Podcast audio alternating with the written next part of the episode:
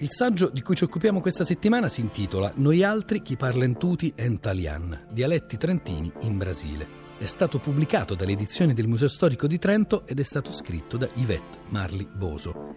L'autrice è nata in Brasile, a Nova Trento, una cittadina dello stato di Santa Caterina fondata proprio da immigrati trentini nel 1875. Yvette Marliboso, laureata in lettere nell'Università di Florianopolis, ha conseguito in quella stessa università un master in glottologia e lì ha insegnato anche lingua italiana. Nel 1990 si è trasferita in Trentino, ha preso una seconda laurea in lingue e letterature straniere e ha discusso una tesi sul dialetto di Nova Trento. Lo scorso anno il Museo degli Usi e Costumi della Gente Trentina ha pubblicato il suo secondo libro, Mammane, Tiraossi e Benzedeiros, la medicina popolare dei Trentini del Brasile.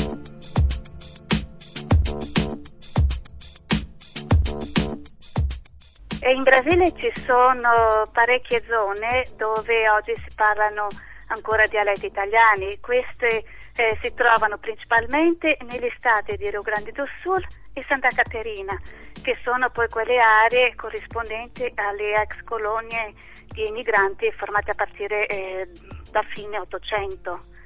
Anche nello stato di Paraná e Spirito Santo ci sono alcune piccole comunità in cui si usano i dialetti e c'è poi lo Stato di San Paolo che ha avuto eh, una notevole ondata di immigrazione nord italiana tra fine 800 e inizio 900 indirizzata inizialmente alle fazendas. Però eh, per quanto riguarda l'uso dei dialetti, eh, in questo Stato gli immigranti subiranno ben presto mh, mm, diciamo, un processo di acculturazione eh, nell'arco mm, si può dire che di due, meglio ancora di tre generazioni, loro passeranno all'uso monolingue del portoghese. A San Paolo eh, resistono tuttora soltanto due piccole comunità dove eh, ci sono forti radici trentine, che sarebbe Sant'Anna e Sant'Olimpia, Piracicaba, e poi c'è mh, mm, la comunità di Pedrinas Paulista, ma, ma qui si tratta di un'immigrazione più recente. Mm, la storia mm, è stata invece ben diversa per i coloni che sono andati verso gli stati del sud. Lì si formeranno delle vaste aree compatte di migranti che a tutt'oggi mantengono viva la lingua degli avi. Quindi a differenza di quanto è avvenuto nello Stato di San Paolo, dove gli migranti, insomma, inseriti in questa società urbana e già organizzata, perderanno ben presto il dialetto, negli Stati del Sud invece i coloni sono stati messi eh, letteralmente in mezzo alla foresta, quindi hanno ricevuto il loro lotto di terreno, che era mh, mm, bello grande, però era in mezzo alla foresta verde, ancora da disboscare, senza strade di collegamento, lontano da qualsiasi centro cittadino, senza nessuna struttura sociale. Quindi eh, direi che eh, è stato questo isolamento fisico ma anche sociale il maggior fattore responsabile della conservazione della cultura originaria e quindi anche dei dialetti.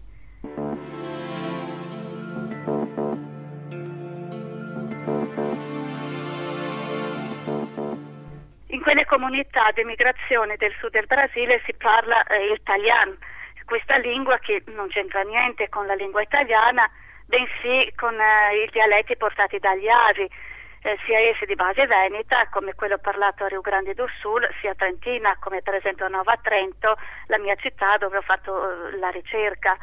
Si tratta di un dialetto che noi possiamo definire per certi aspetti molto innovativo in quanto ha subito nel corso degli anni molti influssi del portoghese, influssi che sono molto evidenti nel lessico ma che si danno anche a livello fonetico, a livello sintattico. Dall'altro lato è però una lingua molto conservatora perché mh, mm, per altri aspetti rimane fortemente ancorata ai dialetti originari. Quindi mh, mm, so di molti turisti che visitando eh, quelle terre eh, tornano entusiasti perché lì trovano questa lingua parlata, che dicono ah, il dialetto parlato dai nonni, perché sentono certe espressioni, certe parole eh, dei, che i dialetti italiani attuali non ci sono più, invece lì resistono ancora. Ci sono degli esempi per l'ombelico, a Nova Trento si usa bonigolo, beagle, mm, mm, espressioni di, di, di questo genere, mentre eh, nei dialetti trentini attuali si usa ormai botton della comare o botton della gudassa che sono, che è un'espressione presa ormai eh, dall'italiano, espressioni più recenti.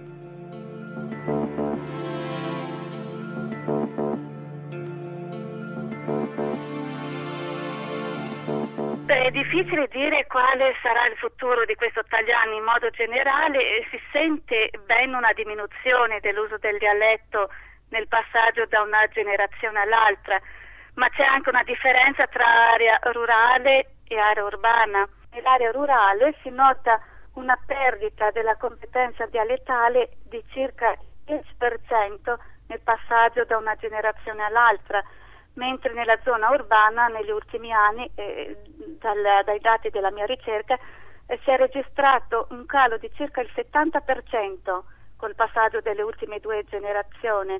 Cioè, se io penso per esempio alla mia famiglia, io sono l'ultima di nove figli, quindi i miei genitori parlano dialetto tra di loro e con i loro amici, i miei fratelli più vecchi parlano il dialetto, mentre gli ultimi figli, tra cui io, abbiamo pochissima competenza dialettale. Questo abbandono del dialetto negli ultimi anni nei, ha, ha, molti fattori, però ha una spiegazione, tra queste ha una spiegazione storica molto importante, che sono le campagne di nazionalizzazione avvenute in Brasile il secolo scorso. Una politica nazionalista era iniziata in Brasile già a partire eh, dalla Prima Guerra Mondiale, però poi si intensificò molto eh, con lo Stato nuovo di Getulio Vargas, questo regime mm, dava una importanza speciale all'unità nazionale e quindi non poteva ammettere la presenza di quelle isole linguistiche che c'erano nel sud del paese. Quindi si diede l'avvio una rigida politica di nazionalizzazione. All'inizio cosa si concentrò soprattutto nella scuola, ma poi quando nel 1942 il Brasile entrò in guerra questa politica passò a proibire l'uso delle lingue straniere anche nei, nei pubblici uffici, nelle vie. Mi ricordo, ho questo vago ricordo della mia infanzia di mia madre che diceva ai miei fratelli più vecchi, lo diceva in, in Trentino naturalmente, ma diceva dai stai brave, non stai a parlare italiano.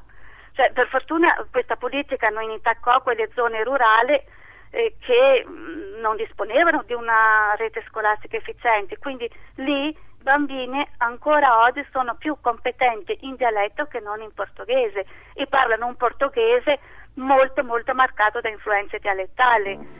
Poi un'ultima cosa che bisogna dire è che negli ultimi anni sta avvenendo un fenomeno contrario che è di forte recupero e rivalorizzazione dell'origine questi fattori eh, credo possano dare speranza di un futuro più lungo ai dialetti in Brasile.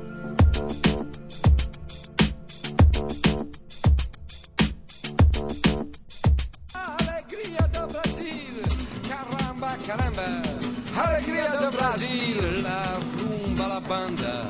Allegria do Brasil, sono tutto contento. Allegria do Brasil, c'è il mare, c'è il vento. Allegria do Brasil, sono tutti allegri. Allegri, allegri. Allegria do Brasil, i bianchi ed i negri.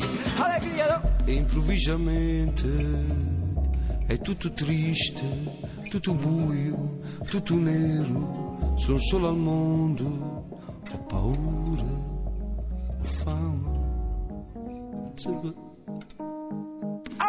Alegria do Brasil.